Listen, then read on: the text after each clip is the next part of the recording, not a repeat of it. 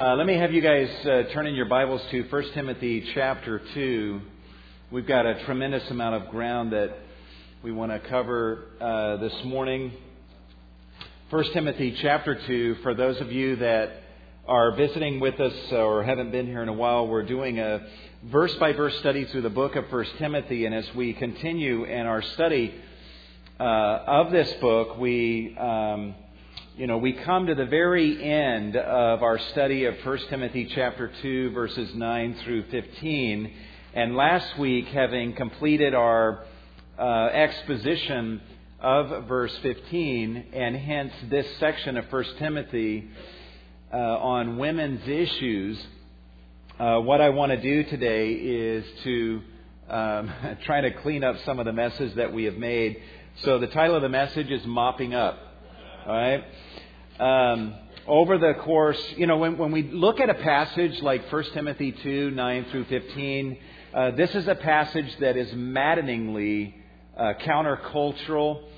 And uh, because of that, it creates a struggle, even for people in our church family, as, you know, they're hearing stuff that, that runs counter to maybe what they have um, always thought and never really uh, examined what their thinking was in light of Scripture. There's even some interpretive challenges in, uh, in these verses, especially verse 15, as we saw last week. Then, once you settle on some of the interpretation issues, there's applicational uh, issues that can be a little bit uh, complicated to, to think through. And so, we're not surprised at all that as we've gone through these verses over the last uh, six weeks, that uh, that questions have um, come to us. We've even encouraged that. And so today, uh, we want to try to cover as many of those questions as we can. Uh, before we uh, do so, um, I, I, just want to say a quick thank you to you as a congregation for being you. Uh, this is one of those seasons where I feel especially blessed to be one of the pastors here at at Cornerstone.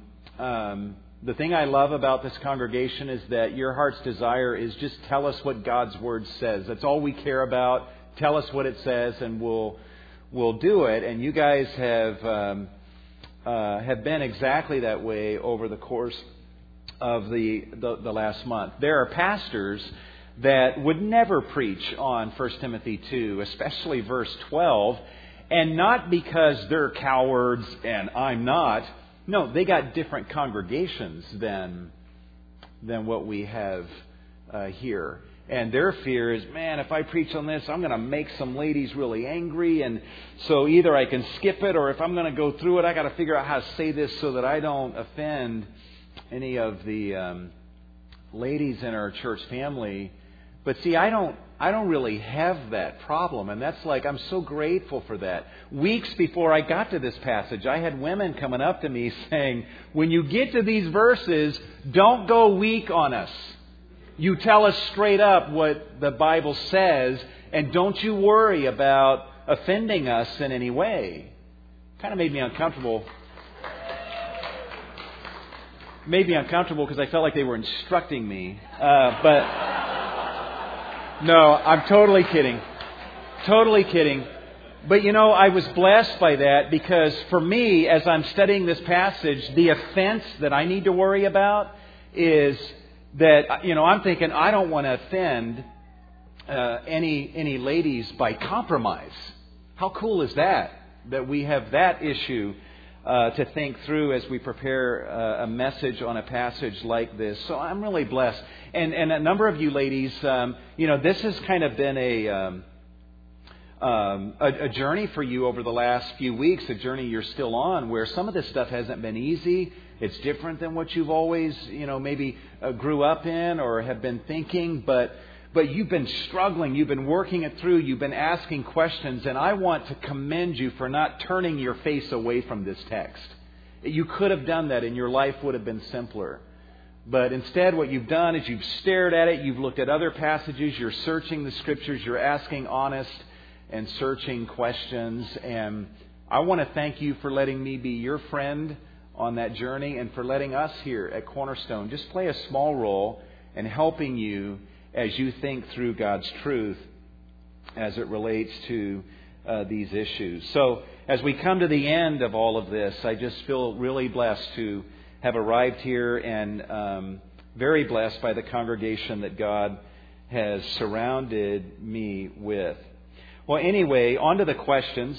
Uh, before we actually do that, can we at least read the text?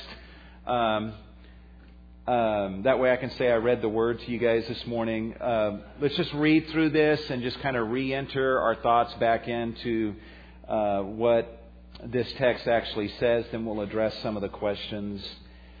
In verse 9, Paul says, Likewise, I want the women to adorn themselves with proper clothing, modestly and discreetly, not with braided hair and gold or pearls or costly garments, but rather by means of good works, as is proper for women making a claim to godliness. Paul is saying, I want the church to be a place of, of feminine beauty, full of beautifully adorned women, both in the attire that they wear and being adorned with good works, with modesty, with self restraint, and with godliness.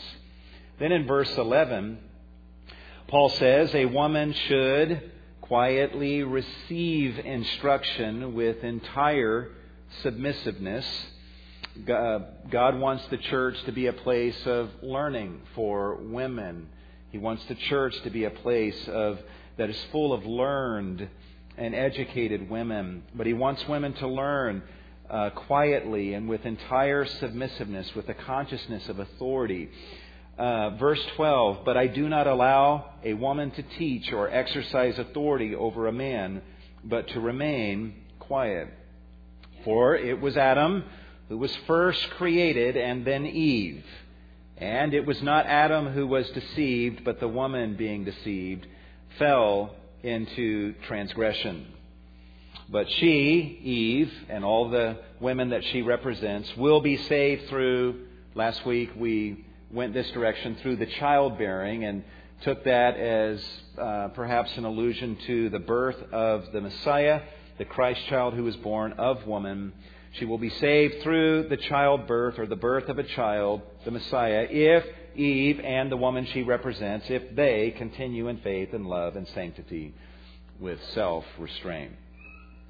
Uh, well, that's the passage that we've been looking at, and like I said, there have been a number of questions that have been brought to us. Most of the questions are clustered around um, verses uh, or verse 12 of 1 Timothy 2. I do not allow a woman to teach or to exercise authority over a man.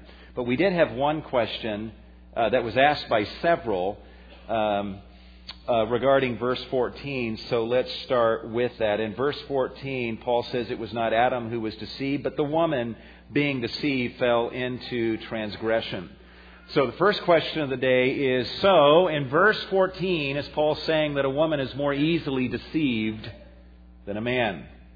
Are women more gullible than men? There's actually uh, commentators that would say that's what verse 14 is saying. In fact, one of these commentators I have here on the screen, uh, where he says the natural interpretation is that women, that woman, a weak and gullible creature, should find her vocation in a life of domesticity and subordination to her husband. Let's keep her stashed away in her home where she can't do any harm to anybody and won't be deceived.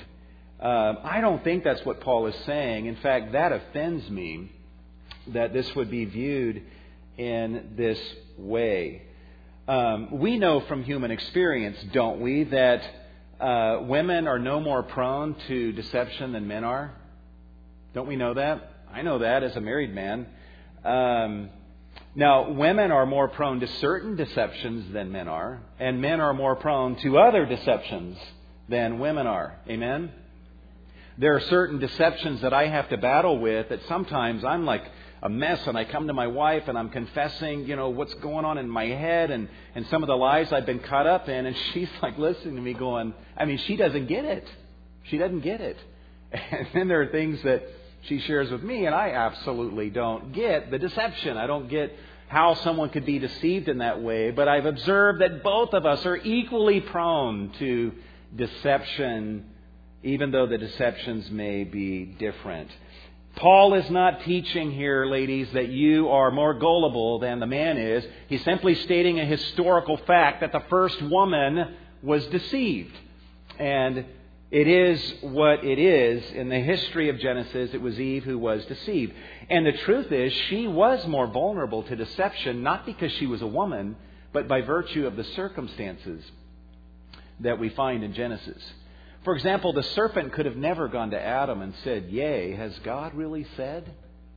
He couldn't have even tried that on Adam because God said it directly to Adam. But he could do that to Eve because Eve heard it from Adam. So God communicated to Adam, Adam would have communicated to Eve. So by virtue of the fact that Eve had received this second hand, she was circumstantially in the more vulnerable position and more open to deception. That's why the serpent went after her rather than after uh, Adam.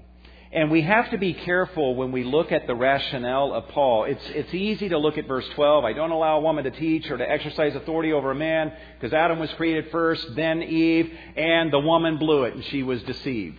That's not, I think we're being a little too uh, narrow if that's the way we view it. We need to tie verse 11 and 12 together. Paul is saying that the woman must receive instruction, must receive learning uh, with quietness and with entire submissiveness. I don't allow a woman to teach or exercise authority over man. Verse 13 is kind of the rationale for his policy of verse 12, because it was Adam who was first created, then Eve. Uh, and then verse 14 is kind of the rationale for verse 11. All right? Think about it. He's saying, Ladies, I want you to be constantly learning with a spirit of submissiveness. And then he describes the fall where Eve did exactly the opposite of that.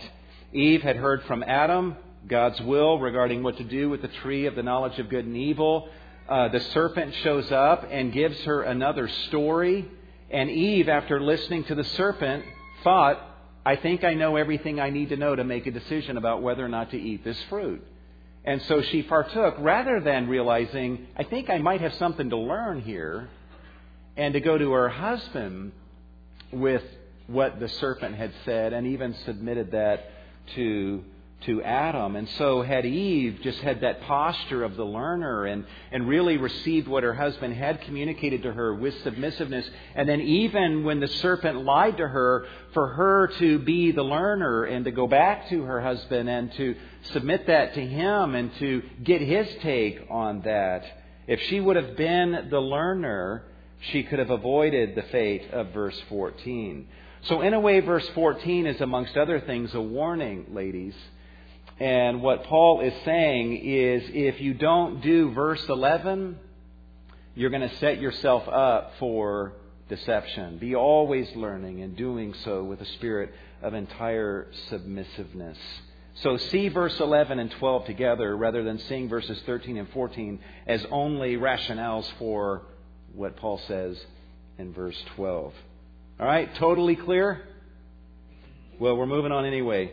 Uh, question Question number two uh, this has been asked Could the fact that Paul begins verse 12 with the words, I do not allow, indicate that maybe he was just stating a personal preference that is not universally binding? How many of you have heard that question, or maybe you've even asked that? Um, you know, Paul says, I do not allow. Maybe Paul's speaking to Timothy as a colleague in ministry, and he's saying, Well, for me, you know, this is what I don't, this is what I don't allow, but obviously, you know, other people might think differently. Um, well, a few things to say by way of answering this. Remember how Paul begins the letter. Paul, an apostle. He's writing a very a letter to a very personal friend, Timothy, and yet he begins by saying Paul, an apostle. That's a very formal way to begin a letter to someone Paul is intimately acquainted with. But what it clearly indicates is that everything that's going to come out of Paul's mouth in this letter, he is speaking as an apostle. Also, it's not unusual or surprising to see words like I do not allow uh, preceding his policy of verse 12, because if you look in chapter 2, verse 1, he prefaces that by saying, I urge that. Chapter 2, verse 8, I want the men in every place to pray. Verse 9, I want women to adorn themselves. And now we're not surprised to come to verse 12 where he says, I do not allow. Paul is speaking to Timothy as an apostle and saying, here's, here's what I want as an apostle. Also, uh, when you look at Paul's rationale, again, uh, this should carry a lot of meaning. Paul says, I do not allow a woman to teach or exercise authority over a man, but to m- remain quiet because it was Adam who was created first and then Eve. Paul is saying the reason for this policy is not personal preference uh, it goes all the way back to these pre fall creation realities that when you go to the Genesis account, Adam was created first. Eve was created after Adam. She was created out of Adam. She was created for Adam. After she was created and brought to Adam, he named her, extending his dominion over her. It is what it is. And Paul is saying there's some pre fall creation realities here that I'm wanting to honor in the church, and that is the reason for my policy that I am writing to you about and giving to you, Timothy. The truth is, if Timothy was entitled to just set aside verse 12 and verse 13 to just say, well, you know, that's Paul, and I'm, I'm really glad he took the time to share that with me, but I don't have that policy, and I don't interpret Genesis the way that he obviously does.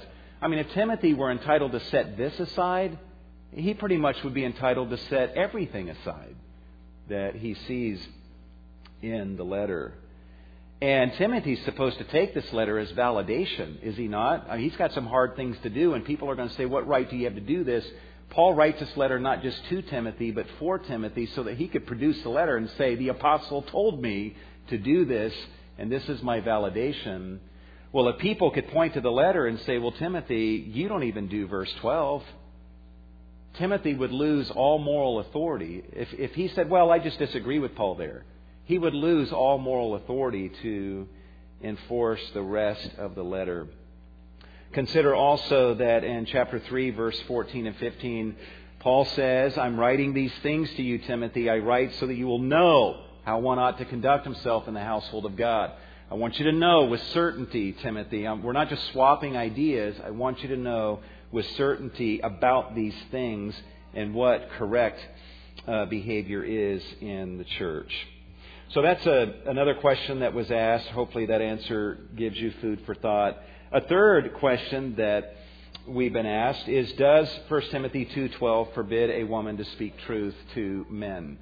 Uh, when he says, I don't allow a woman to teach, exercise authority over a man, does it mean that women are not allowed to speak aloud uh, to men or in the presence of men, that a woman is not allowed to share truth with uh, men? And the answer to that is no. This passage does not forbid that at all. We saw last week in Matthew 28 the angel at the tomb, and Jesus commanded women to go to the male disciples and give them a wonderful message of truth regarding the bodily resurrection of Jesus from the dead. We see in Acts 2, women were speaking in tongues right along with the men. They were prophesying right along with the men. So they're speaking aloud um, content of divine revelation and truth in the presence of men. So when you look at that in 1 Corinthians 11, 5, where Paul affirms a woman's right to pray and prophesy in the mixed assembly, it's very clear that Scripture is affirming a woman's full right and privilege to speak aloud truth to men and in the presence of men. The only thing that's being forbidden here is that Paul is saying that a woman cannot teach a man. We've seen that teach, the Greek word for teach, is a bigger word than our English word teach. To teach was an act of spiritual authority wherein a person in spiritual authority directed somebody in doctrine and in practice, telling somebody what to believe and what to do, providing direction uh, for someone under their charge. We've seen in chapter 3, verse 2, that one of the functions of elders is to teach. In chapter 5, verse 17, that's a typo on the screen. In chapter 5, verse 17, the role of elders is to rule or to govern. Uh, and part of what they do by way of ruling is preaching and teaching. So, teaching and preaching is a form of communication wherein those in spiritual authority direct people in doctrine and in practice. Paul is being very clear. I do not allow a woman to direct a man in doctrine and in practice. I do not allow a woman to exercise authority over a man. But Paul, in other passages, affirms a woman's right to speak truth and even to prophesy to a man. That raises the next question, that is what is prophesying anyway, and does it even happen uh, today? Prophesying, strictly considered, uh, folks, is the speaking forth of divine revelation. Some define it that broadly. It's just any time you speak forth God's revelation, even if you're quoting scripture or whatever. But probably the, the strictest definition is that prophecy is the speaking forth of divine revelation that has been freshly supernaturally given by the Holy Spirit. In 1 Corinthians 14, 29 and following, you've got Paul saying, Let two or three prophets speak, and let them speak one at a time. And if while one prophet is speaking, he says, if a revelation is made to another, then the first guy has to sit down and let the next guy who just received the revelation speak. So the sense you get is that when people prophesied, they received a revelation from the Lord and then they communicated that revelation. And so, you know, at, here at Cornerstone, as a staff and as elders, we're still trying to figure all of this out. You know, what exactly is prophecy and so forth. Um, and can it happen today? We don't have dogmatic answers, but our thought is that given the fact that the canon of Scripture is closed, that at the very least, I think we would all agree that there is no prophecy happening today that's on the level of the apostolic certitude of Scripture whatever that means. Okay? Um, but having said that, I think most of us intuitively would, uh, uh, would, would agree that there are things that we do that while it may not be prophesying in the strictest sense of the term, it has close kinship with prophesying. Uh, we had a woman earlier in our service reading Scripture uh, to us for the benefit of the body, she was speaking prophetic content, right? She may not have been prophesying in the strictest sense of the term, but she was doing something that had a close kinship with that, uh, wherein she was speaking Scripture as she read it, because all of Scripture is prophecy given by the Holy Spirit. And so while prophesying may not, in the strictest sense of the term, be happening uh, today, there are many things that we do in the church wherein we're speaking biblical truth um, to one another that that have close kinship uh, with that. And so, a woman can prophesy or do things that have kinship with that. She can speak biblical truth to a man, but she cannot direct a man. She can speak as a sister to men and speak truth to them, but she cannot direct men in doctrine and in practice. All right? Uh, question number five. Uh, does 1 Timothy mean that women cannot serve as pastors or elders over men? What would be the answer to that? Just uh, the answer would be yes, it means that they cannot. Uh, but instead of sounding so prohibitive about it, ladies, let me announce it this way. I've got good news for you. 1 Timothy 2:12 exempts women from the responsibility of serving as elders. I mean, to be an elder, to be a pastor, there's a lot of joys that go with that, but there's a lot of burdens that go with that, and um, and to to just I just want you to receive this. You're exempted from that responsibility. And just, just relish that and pray for those that are not exempted from that responsibility, that God will bless their ministry to you and to your brothers and sisters. Um, I mean, again, Paul says that he does not allow a woman to exercise authority over a man. Clearly, chapter 5, verse 17, elders rule, they govern. That's, an, that's a position of authority. And so Paul would say eldering is a position of spiritual authority, uh, and therefore Paul would not. His policy would be to disallow a woman from serving as an elder or a pastor. You look at chapter 3, verse 2. He says, An overseer then, or an elder, must be above reproach the husband of one wife Uh, when he gets to deacons, he's going to talk about men and women. But when he's talking about elders, it's just men. Clearly, Paul is only thinking of men serving potentially as elders. I don't get the newspaper, but someone in our church was kind enough to cut out an article for me from one of our local papers uh, from this past week, and the headline says Woman in the Pulpit. It's about a woman that has become uh, the, I guess, the uh, one of the pastors at a church here in the Riverside uh, community. And they say a lot of great things about this lady and her journey to the pastorate, but says in the article that this lady was sharing that one of her biggest challenges was persuading her father to accept her calling to be a pastor. Then it says in the article, he did not believe that women should lead in this way, but he ultimately resolved not to, quote, stand in the way of what the Holy Spirit is doing. Well, at Cornerstone, we believe that the Holy Spirit has spoken. And we also believe that the Holy Spirit will never lead contrary to what He's already revealed. The Spirit has worked, He has inspired the Apostle Paul, and has, I think, made it clear in these verses about what should happen in the church and and what should not. So don't you know don't buy into you know, the deception that, well, the Spirit's moving this way, and that's kind of contrary to what it says here, so we'll follow the Spirit. No, the Spirit inspired this. Amen? So uh, we follow, at Cornerstone, we're following the Holy Spirit as much as anyone else may claim uh, to be doing.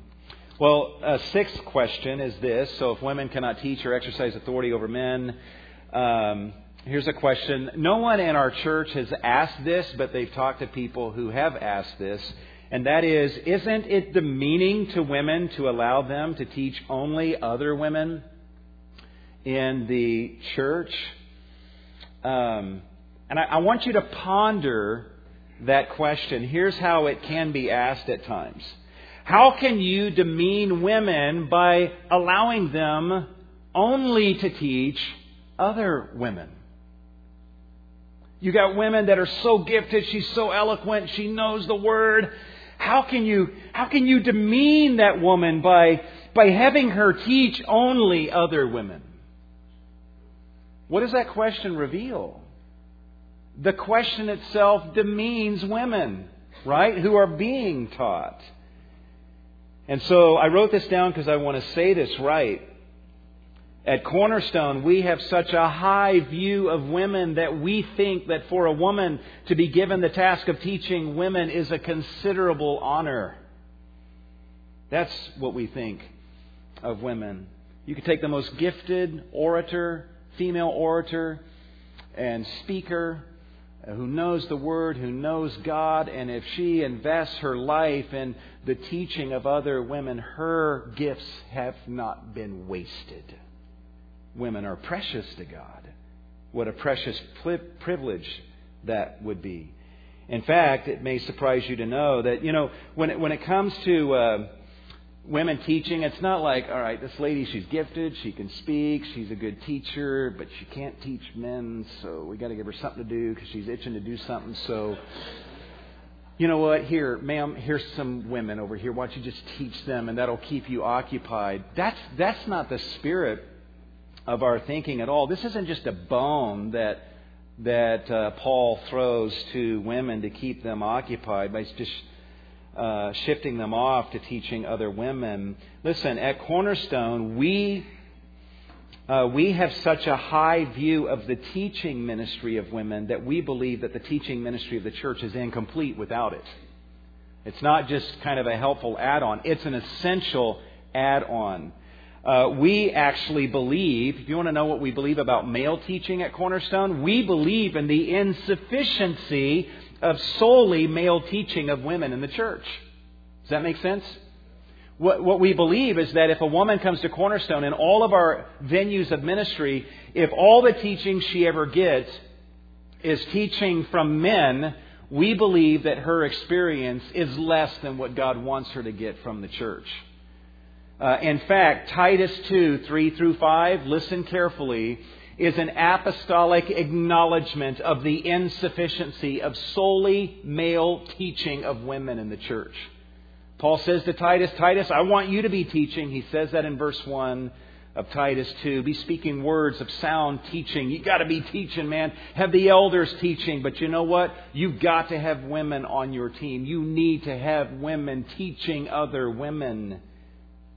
Because the women are not going to blossom fully the way God wants them to if all they're hearing is you.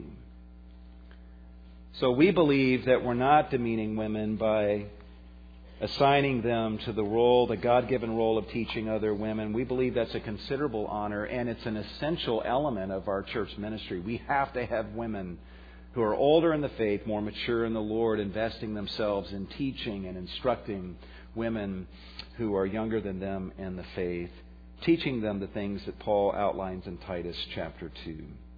All right, let's move on. What would you say? This has come to us actually uh, from uh, a few different places. Uh, we've been asked, what would you say about the ministries of women who teach men, yet God's blessing seems to be on their ministries? Doesn't God's blessing on them validate their approach? Well, um, let me say a few things by way of response. Uh, God is a God of grace who lavishes his grace on all of us beyond, way beyond what our level of obedience merits. Amen. Um, God has blessed our ministry here at Cornerstone. Would we look at that and say, well, I guess that means that everything we're doing is exactly the way God wants it to be done? Should we take his blessing as a validation of everything that we're doing? Absolutely not. I would also say to those that would ask this question how are you measuring blessing? I'm not denying that these ministries are blessed, but just how are you measuring it? By numbers or books sold or books written? Um, just maybe think through how you would define blessing. And also, yes, indeed, God has blessed their ministries. God is a God of grace. But how do you know that their ministry is as blessed as it could be? Are they experiencing the maximum degree of blessing? That they could be experiencing if they were following the scripture in this area? Those are just some questions to ask yourself. Would also refer you to Numbers 20. The children of Israel were in the wilderness in Kadesh, and the children of Israel grew thirsty. They began to complain to Moses once again. Moses, at this point, is so fed up with them, he's ticked uh, at them and. Uh, probably not even happy entirely with God for putting him with these people. And uh, Moses comes to God. God says, Moses, I want you to stand before the rock and I want you to speak to the rock in the presence of the people of Israel. Water's going to come out of the rock and I'll meet their needs. What did Moses do? Moses struck the rock twice. I don't know all that was going on, but we know that Moses clearly disobeyed God. And God took that disobedience so seriously that by the end of Numbers 20, God said, You're not getting into the promised land, Moses, because of what you just did. So God Himself tells Moses, You just committed a serious sin that disqualifies you from the promised land. But guess what? Water came out of the rock. And over a million Israelites had plenty of water to drink and all of their livestock. God blessed, in spite of the complaining spirit of the people of Israel, He blessed in spite of Moses' disobedience to God's clear instructions. So let us never use God's blessing upon us or any other person or ministry as a validation for like everything that we or they might be doing. The fact that God is blessing their ministry and that that might be evident, that means nothing to me about whether they're doing what God wants them to do in this particular area or not. Let's just look at the Scripture, engage what they're doing by Scripture, not by some arbitrary standard of whether they're being blessed or not. Another question, this is more of a practical one that's been brought to us, is how should Christians handle books or other resources written or put out by women who believe it is okay to teach men? Is it wrong for Christians to read, study resources put out by these women? No, it's not wrong. All right, question number nine. Um, real quickly, no, it's not wrong. uh, God's blessing in these women's lives and ministries. Plunder the wisdom that God has uh, given to them. They're, they're, your sisters in the Lord, and I'm sure you have much to gain from them. So it's not wrong for you to um, receive uh, whatever they might offer, just like it would not have been wrong for you to drink the water in Numbers 20. Okay?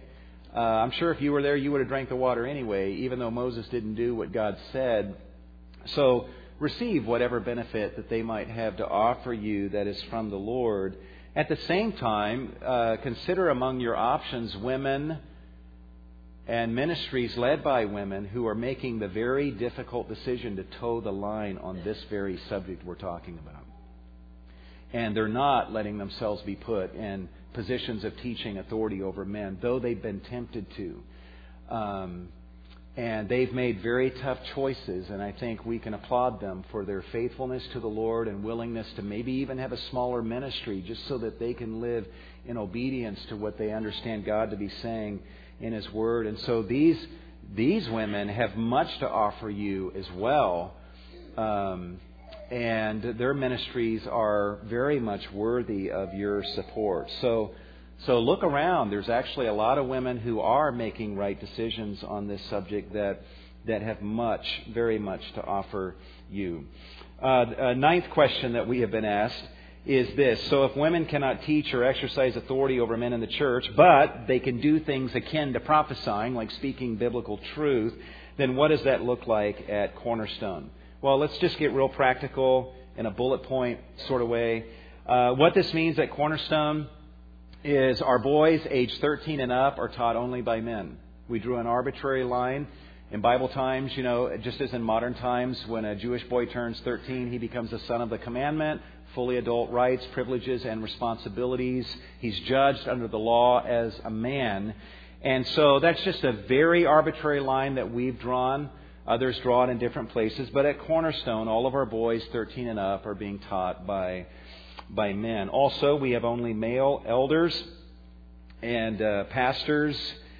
Um, also, uh, only male adult Sunday school teachers. Now, obviously, if we had a class for women, that would be fine to have a woman uh, teach that class. But for mixed classes, um, it's only men. We also have male care group uh, leaders, all of whom are assisted by their wives who make a wonderful contribution. And also, just kind of on a very practical level, in our care groups, we only have male discussion leaders for mixed discussions. Now, we have women leading women discussions, but uh, men leading discussions uh, that are of a mixed audience composed of men and women. The reason for that is leading a discussion is more than just saying, okay, question number two, and just reading off questions. Uh, leading a discussion, when it's rightly done, a person is exercising authority. Sometimes, I mean, we've never had any women come to us saying, I want to lead a discussion where men are in attendance. No one's been asking for that. Um, but imagine, ladies, being in a position of leading a discussion and you've got a man who is being too talkative. And it's up to you as the leader to rein him in and maybe to silence him or kind of forcefully direct the conversation elsewhere. Maybe there's a man getting on a rabbit trail, getting off topic, and you're going to have to pull that back onto topic. Maybe maybe a man says something that's biblically wrong, and the role of a discussion leader in a situation like that is to deal with that tactfully, but perhaps to minister uh, correction, or maybe a conflict arises between a couple people. I've seen that happen um, in a care group discussion uh, when a person is leading a discussion, they're in a situation where not all of it is leadership, but they find themselves in a situation where leadership is called for and an exertion of authority is called for. And so at Cornerstone, we, we have men leading discussions in our uh, mixed discussion times. Having said that, what else does it look like at Cornerstone? Women can prophesy, they can speak truth. So uh, at Cornerstone, women can speak truth from the platform and from the pew. We had women up here today. In fact, when we were singing, By the way, all of you ladies, if you sang out loud, you were speaking out loud either prayerful content to the Lord in this mixed assembly, or you were speaking biblical truth for your own benefit and for the benefit of your brothers and sisters in the Lord. As you were singing, you were ministering to everyone, including me, as you spoke truth and prayerful uh, content. And the same is true up on the platform. Women can uh, can speak truth from the platform. They can read Scripture. We had a lady do that this morning, and that's not something that's the exclusive province of men. Ladies can do this in the mixed assembly. It's akin to prophesying. It's not prophesying, but close enough akin to that to where if the Bible allows a woman to prophesy, then certainly the Bible would allow a woman to read prophetic content in the pages of Scripture. Also, we believe 1 Corinthians 11 affirms that a woman can pray publicly in a mixed assembly. And uh, also, at Cornerstone, we believe women can share what God is teaching them, even from the Word. I remember a couple years ago, we had Juanita Fike, one of our missionaries that we as a church support. And um, it was in an evening service, and we had her share. She spoke for about half an hour to our mixed assembly telling us what God was doing in her ministry. And then she even opened up her Bible and shared with us a truth from God's Word. As a sister, she was just saying, I, I want to share with you something that God's been showing me and blessing me with. And it was about creation, how incredible it is, and yet how that's but the fringes of God's ways. I still remember what she shared. That's okay. God affirms that. She was speaking to us as a sister, sharing what God had been blessing her with that's very different than directing us in doctrine and practice from a position of authority. Do you guys understand the difference? Um, so, anyway, uh, that's just some of the things that it looks like. We, we want our women to be as involved in, in all of these things as possible. Sisters, you have so much to contribute to your brothers and to your other sisters, and we want to the very maximum degree possible our ladies to be mobilized and, and active in our times of mixed assembly, be it care group or in our times of worship. Um, what about parachurch organizations? Are they exempt from 1 Timothy 2.12?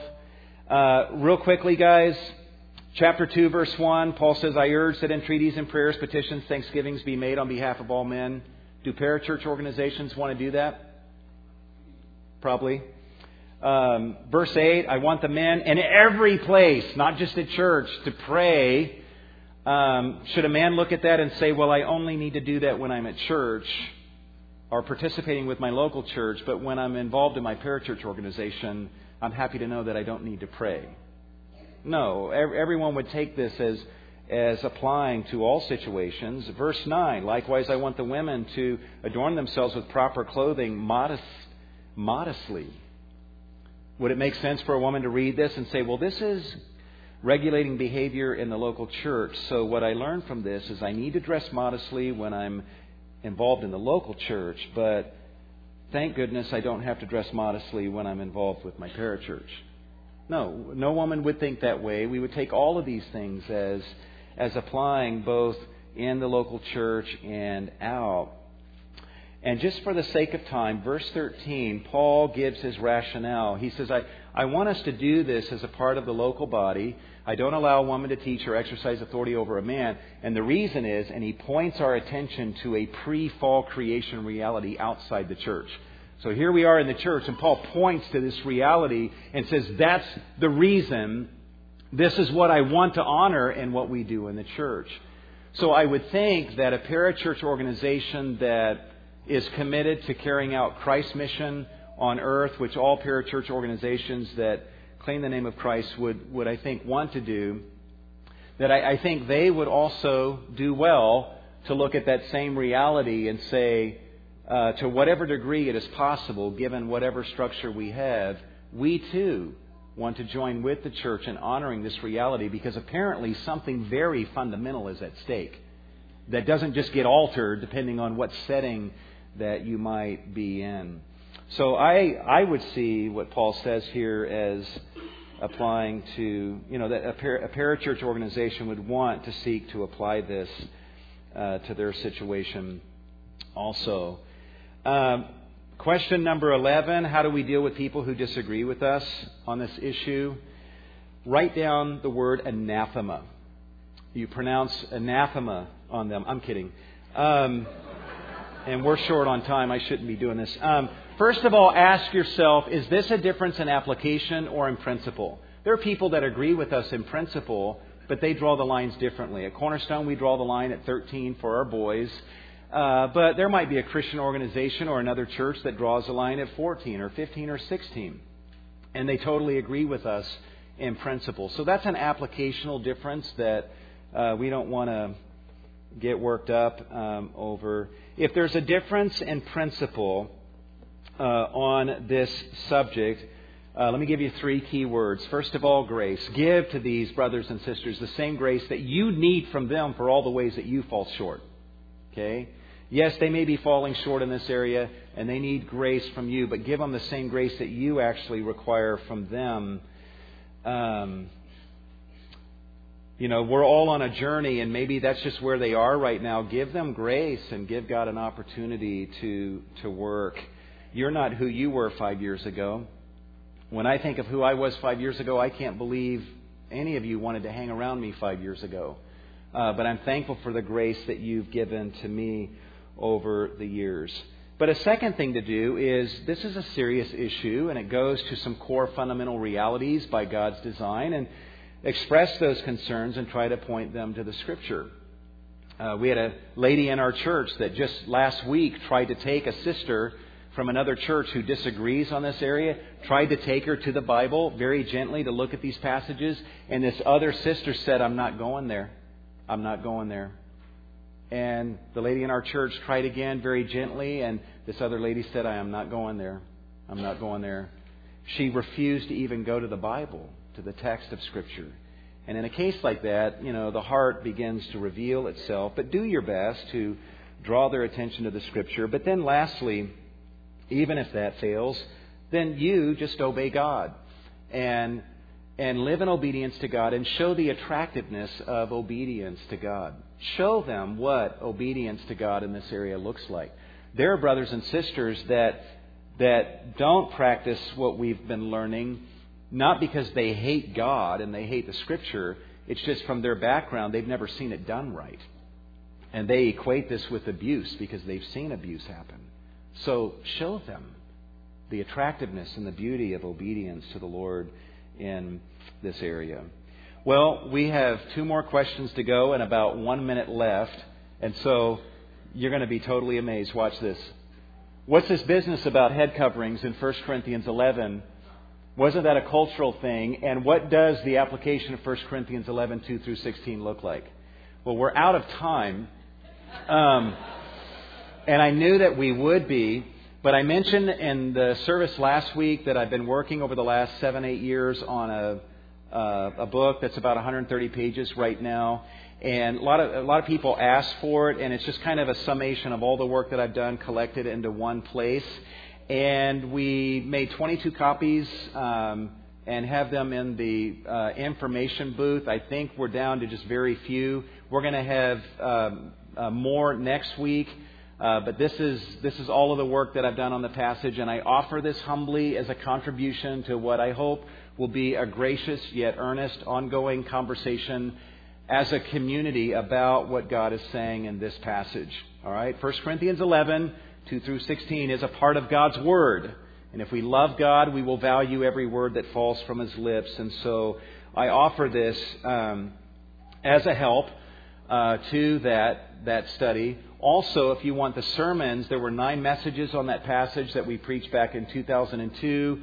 Uh, we've got those at the information booth. You're welcome to pick those up. You can go online, go under resources, sermon downloads, go to 2002, and you can access those messages uh, online.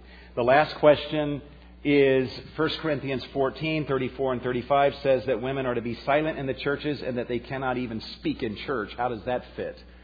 Well, Appendix B of this book, if I could draw your attention to this resource, um, addresses that question, and it's a seven page, just kind of overview of that passage and an attempt to handle that And again, I offer that just for your help as you try to sort through that uh, passage.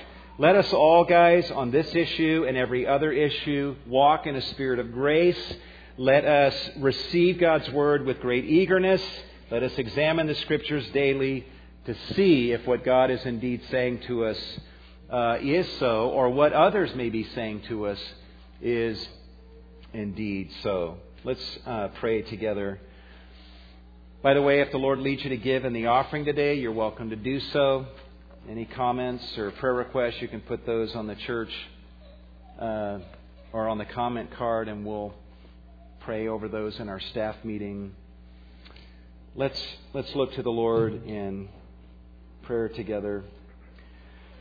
Lord, we thank you for your word. We thank you for the passages that fall so tenderly into our hands with very little effort. We thank you for passages that are a little higher on the tree and that we have to struggle a little bit to get them off the branches. And you, that's all a part of your sovereign plan. And so help us to be willing to do the hard work of searching out your mind and to honor you by the hard work that we're willing to do. I thank you for these people and how earnestly they search the scriptures and how that at the end of the day, all they want is just, God, tell us what you're saying in your word and we'll do it. Whether that's what the culture wants or not, we want to honor and obey you because it's you that we love above all. So bless us all, Lord, as we walk this path of obedience to your word. Give us grace towards all. We give ourselves to you, Lord, in the name of Jesus. And all God's people said.